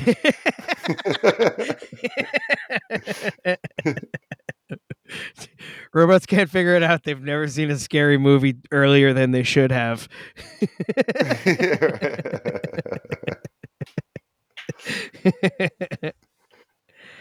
um. So yeah, so then uh, it's all been a ruse because Mann thinks they won't come back to rescue him if he sends data that it's a good planet, but it's actually a bad planet, not doable. Yeah. And then uh, so he he had his own ship, right? His ship still worked, right? There were two ships, and then there was somehow two ships because he left with one and yeah, then they chased him with right, one. yeah, yeah. So he tried to steal their. But didn't his blow up when the one robot, like the guy tried to enter the thing for the robot and it blew up? Um, I think that was his like uh, his lab. Oh, okay, yeah, okay. and that's like where because once that guy got there, he saw that it was all faked. And as he was putting that Gotcha. together, he was being blown apart. Exploded. Yep. Well, he got to live 23 more years than the other two, so. Yeah, by his fucking self in space with a smart ass Yeah. robot. Uh, yeah, and I think that I think to point out like Matt Damon, because as I was watching it, I was like, why is he doing all this reckless shit? He's a scientist. He should know, like with the airlock, that it wasn't perfectly locked, and he was like, "Fuck it, I'm going through Yeah. anyway." I was like, that's a stupid thing for the best science. Like he, they even said he was the best of us. Like he's supposed to be the best scientist. And actually, my wife said, I think that's the point to show that he's been by himself for however long decades. He went crazy. Yeah, absolutely. It's. I I think I was having a similar conversation with my wife after watching it. It was like, yeah, he's Yeah. he's, a- he's lost his shit. Like he's Yeah. S- So desperate. He just, yeah, it's fuck safety. Yeah, like like Bill Burr had the joke, and this is just about not having a roommate and living by yourself for a little bit. Of you need someone to live there, just so when you start getting really weird, that you have, bro, what the fuck are you doing? You know, like that. Right. Yeah. So now Right. imagine Bring it back. that times you're on another planet. On another planet, will never see another person again, most likely. And, and on an inhospitable Yeah. planet. Yeah. This you're, you're gonna die here. Yeah. So just the slightest bit of hope, like that's all flight or fight or flight right there. It's it's all yeah, it's it's all just almost Yeah. reactionary at that point, for lack of a better word. Right. So desperate that he went beyond reason. Yeah. And uh Yeah. and he died. Yeah. He did. And the thing exploded, and Matthew McConaughey was like, "All right, now I'm gonna go ahead." I'm gonna, I'm gonna put my hands on my hips for a sec, try to figure this out. See if I can. By the way, he he I don't have a bottle, but maybe I'll remind me next episode I'll have a bottle. He he he's like drinks beers out of bottles in a specific way. I've noticed it in a couple things that he does. It's like it's like a weird, like almost sloshy thing. I, I don't know. I can't Okay. explain it, but I I can do it. I've practiced. Okay. I'll have to see it. Um. Oh yeah, so he gets uh he comes up with a plan. They're going to be slingshotting around the right. They slingshot around the actual black hole. Yeah, using yeah, the, uh, gravity. Yeah, so they as the thing as the thing is spinning and falling, they figure out how to like spin with it and dock on the fly before it crashes. So the plan is now to get to the black hole, use the intense gravity from near the event horizon, and then drop off uh, the other ships that are connected to the big pod to decrease the weight so that they can send the main ship out to that other planet where Dr. Brand's lover went. Yeah, So that's the that's the big plan there. and the uh So that was the uh the fun line of uh that move just cost us fifty one years. It's like ah Jesus Christ. yeah, yeah. fuck. which yeah every every chunk of time that goes by that they say it's just like oh my god he's never gonna see anybody again kind of Yeah. thing and then uh to be the big hero he hid his uh his heroic gambit from uh from dr Brand and uh detached himself as well so she could get to the planet because they wouldn't have been able to make it with him there as well Yeah. So she can go. He's like, you go take care of those kids. I'll deal with the black hole. So and and from here he goes into the black hole which nobody really knows what's beyond the event horizon. So he crosses the event horizon. But I did think that it was weird that once he crossed that it was all dark. I don't know why light wouldn't be able to get in. It's the escape that's the problem. Right. So that that was kind of like why wouldn't you just be able to see like I, I think the theory says that when you cross the event horizon you don't notice. It's nothing different from one side to the other. It's just you're not crossing Right. back. it's just yeah. And but uh so that was my interesting. my when uh my thing when he went inside the black hole uh was like the ship starts getting hit with what, sounds like hail or just like little bits of dust and Yeah, I don't know what was going on. It was breaking up from hitting all the yeah, or it was, or just like shit that's got sucked in there, or uh,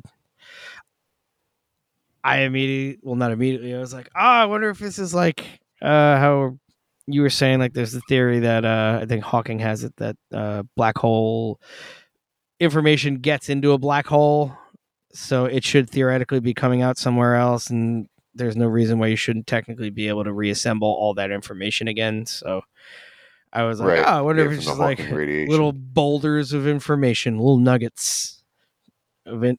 Yeah, he's just hitting all the Yeah. info on his way. the capital of Kansas is Topeka.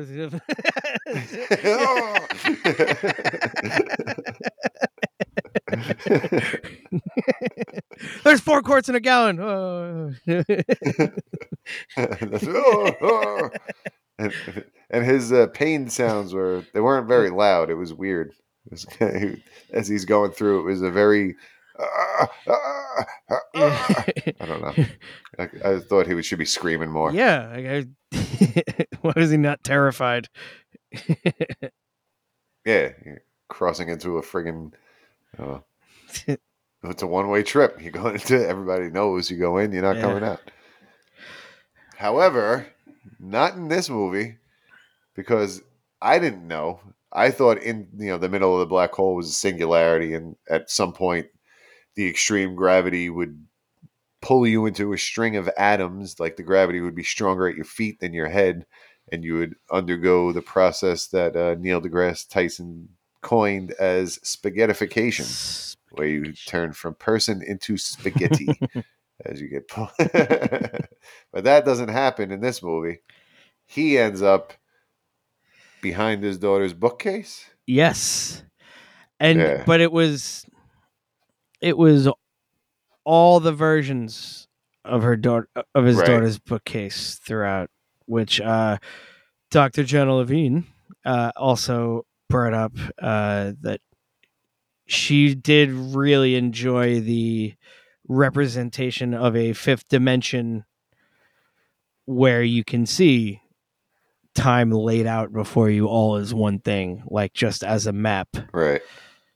And to see him kind of like come to the realization of he knows where he is and he sees where he is, and he starts manipulating the books and the air around the books, which we figure out is the gravity. It's him sending the uh Yeah. the gravity out and just like yeah it, it was like watching him figure out a roadmap of where do i go but then that took me to our our time travel episode of but this already happened so how Yeah. can he change the outcome yeah. Then there's no free will, kind of, because he's. But I guess he didn't because he sent back the message "stay" and he didn't Right. stay. So it, it automatically, you know, it, it happened anyway. So, yeah and that that yeah. was my uh my understanding of it but but that is a that is a really like that gets deep where we start to think about okay so how do these beings which apparently are humans in the future that can access this fifth dimension this higher dimension how do they perceive reality? If they're showing this as a form that 4d beings can can deal with like i can't even imagine like if there's a predetermination to this other uh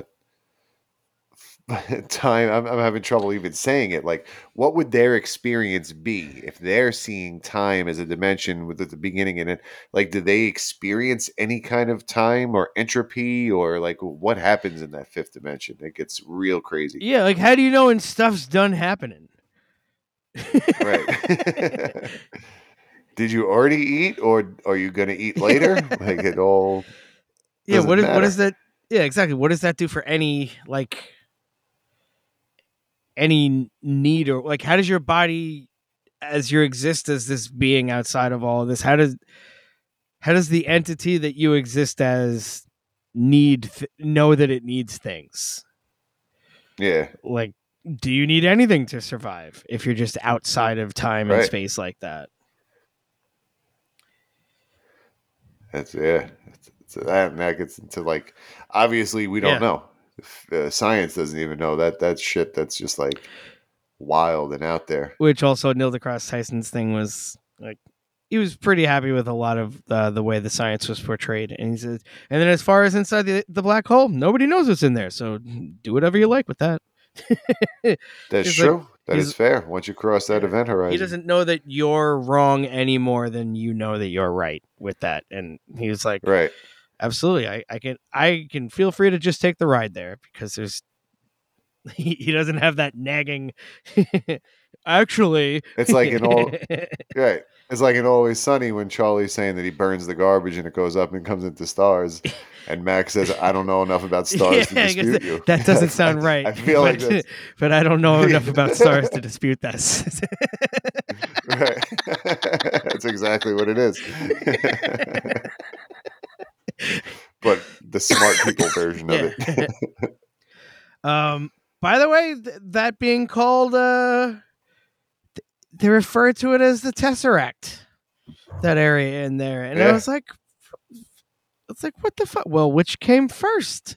And then I went and looked, and it was like, oh, Tesseract was a existing math term for quite some time that I Yeah. didn't know about. Yeah, that's just like a, a 4D cube. Or if you take if you take a line, that's 1D.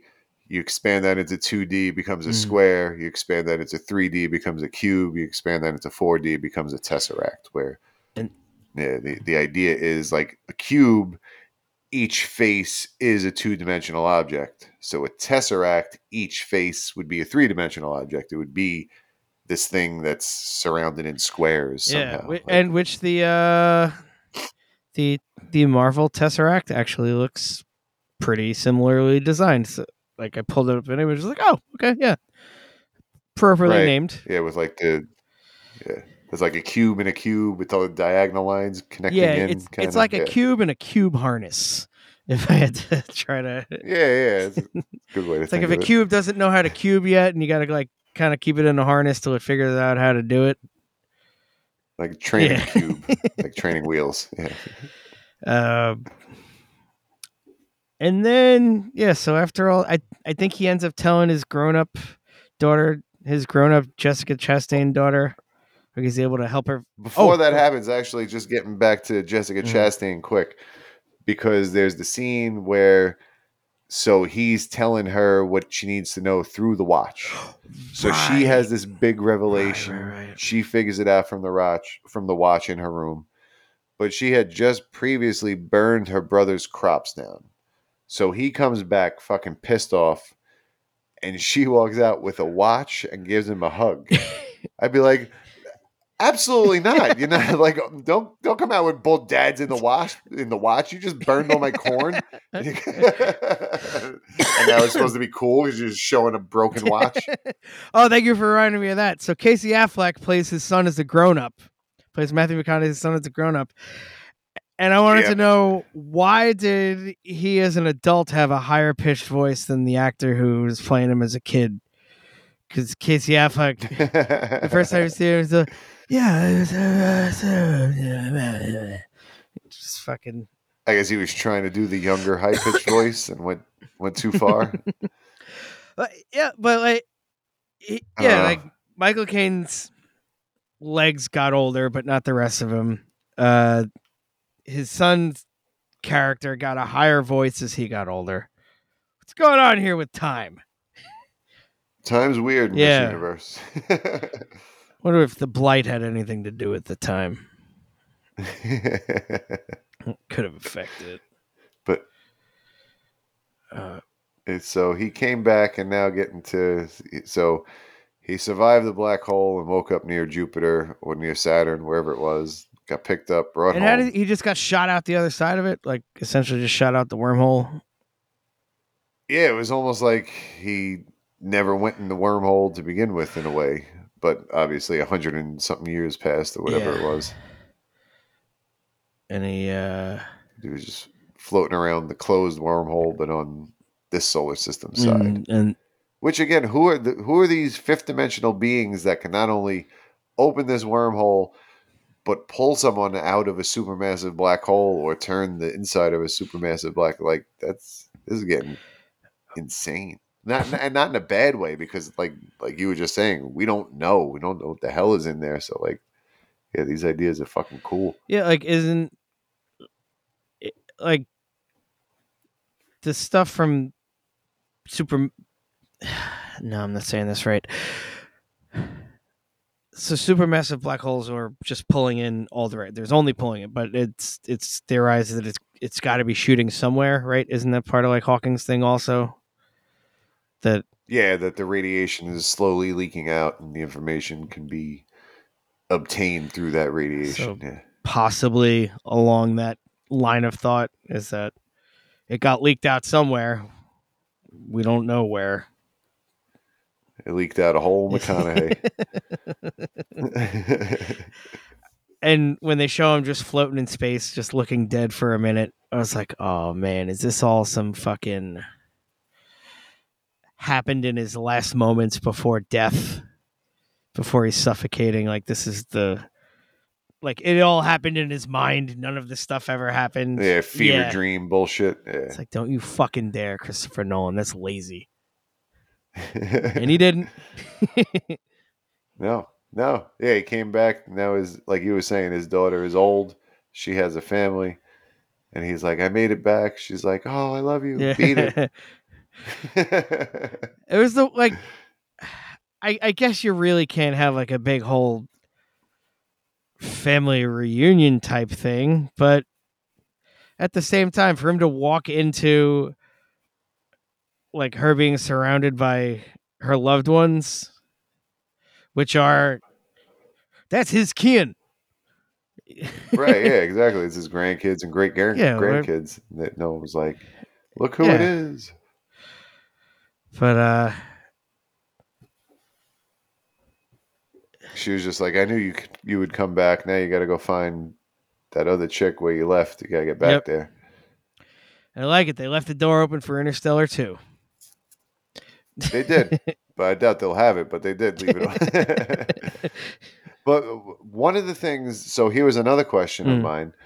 Uh, so she was near the black hole with him. So they were they were experiencing the same time dilation up until the point that he dropped into the black hole and she shot off. So I don't know how long it was that he was falling through the black hole, but even if it was a minute and a half as he's getting into these higher gravity wells or whatever, you know, this higher gravitation as you're going towards the singularity, he's going through that time dilation even more and she's not. So the idea that his daughter was like, you got to go to her, she's establishing a colony. Like, how many years have passed between the two of them? He's still the same age, but again, was it another 20 years for her? Yeah. Like so if time slowed down for him to a crawl compared to anything, Right. everybody should just be like exponentially getting faster. Right. Like or or their time should yeah. be I mean, at the accelerating at a higher rate rather. at the time that he was coming up with the plan, like never mind where he was in the black hole and behind the books and stuff like that, just coming up with the plan that here's what we're going to do. At that time on Earth, uh, Jessica Chastain was what 30 or however old she's supposed to be at that point in the movie, 23 years Mhm. later. So she goes from there to on her deathbed. Let's say 70 years, just assume she dies at 100 Yeah. or so. So that means that much time passed between him and what's her face too, no, or at least some of it. I know, like she was in there for a, a lot of it in that higher gravity. Yeah, and she's But Anne Hathaway's got to be older. Yeah, I, I looked this up and I forgot. I mean, Interstellar. So he's gonna get to that planet talking about repopulation and then be like, "Ooh, never mind." That's why he likes high school girls, right? he keeps getting older; they stay the same age. That's right. I'm in a gravity well. They keep being outside of a gravity well. All right. all right, all right. uh, all right. Uh, 2067 is present day. Uh, 2069 to 2092, they're on. They're going into the wormhole. All right, so yeah, it's like twenty-five And years. then, uh, Yeah, I got 23 that he was when they once they hit that other planet. 2180s, 2190s is the end of the movie. So like 120 something years goes by. over the course of the Wow. whole Yeah. movie, which which I looked up he experienced as probably a couple of years total the whole thing. And yeah, a lot of the a lot of the time for him was probably in that sleep where they went in the Yeah. the little package. Cryo sleep on the way to Saturn. Yeah. But uh I dug it though. It was it was pretty neat. It I liked yeah, it a lot. I was Yeah. I was kind of riveted throughout. It's it t- it takes a lot for me to not be looking at my phone. I I realize It takes a lot for me to go to to. This was one of those movies where I was going, "What are you doing?" Like I, I talk to the screen. I never do that. So, oh yeah, nice. I was into it. Yeah. Yeah. Yeah, yeah, yeah. like, oh, you can't hurry up. What are you doing? Like, yeah. So and that's a that's a big proponent why like people like oh did you see the trailer for this? No. I fucking don't watch trailers and i'm not trying to be oh, i don't watch trailers. Like no i want to be fucking surprised. I want to be Yeah. fucking shocked by some shit. I want twists to be twists. I want matt damon to pop up and be like holy fuck it's matt damon. I didn't realize it. Yeah, yeah, yeah. Oh, exactly. Yeah, that that was exactly. I was like, did they just? Does this dude look like Matt Damon? Or no, that's fucking. That's that, Matt Damon. is that that? jesse plemons guy that looks like matt damon Um, by the way, I did make the uh, the joke, but it was only because uh, there is a movie called Interstellar 2 Operation Terra 2040, which came out in 2016. Yeah, and it's 2040. Yeah, that's 27 years before the start of Yeah, our right? movie. Yeah. Um, yeah, it's it's made in another country. Um, it does have a solid 1.4 out of 10 stars rating. I hope it's Bollywood. no, this is this Another is Eastern. Europe slash Western Asia. Though I, I would I would agree. I would love to see a nice dance number that the whole cast, both the good and the bad guys, all join in together to dance at the end. and I love uh, in Bollywood, like the heroes are all indestructible. Rip something in half with their, you know, forefinger and that kind of thing. Like there was, I forget the movie, but there was the one guy that stabbed a general with a banana. I can try to find the clip for that and share it in the links. And if you've never seen it, it's amazing. He like bats bullets out of the air and he's eating a banana and he stabs the guy with it. It- it's, it's Please find me that. It's fucking phenomenal. Yeah. and I will share my favorite Bollywood clip clip with you. It's um you can find it under Golimar, G O L I M A R, and it's pretty much ripping off the thriller video. Oh, That is- okay. oh Yeah. man, that is one of the songs that lives in my head till I'm dead. it just randomly it, it's one of like three songs i can't think of what the other two are now thankfully but one of either lauren or i will be like oh fuck like what like i got one of them in my head and it's like all right don't tell me And it's like well i kind of want to tell you and, then i'll just start just do do do do do do do, do, do. it's like nice now you're doing this for the next week but it's ridiculous. Like the the audio production in that is like there's supposed to be an echo effect of him saying Golimar and he goes Golimar. Ma, ma, ma, ma. Like it's just the guy Yeah. saying it lighter into the microphone. it's like you motherfuckers couldn't afford an echo pedal. right. It's DIY echo. It's like a Cable Guy when he's doing the okay. See you later. yeah. Bye. I'm going.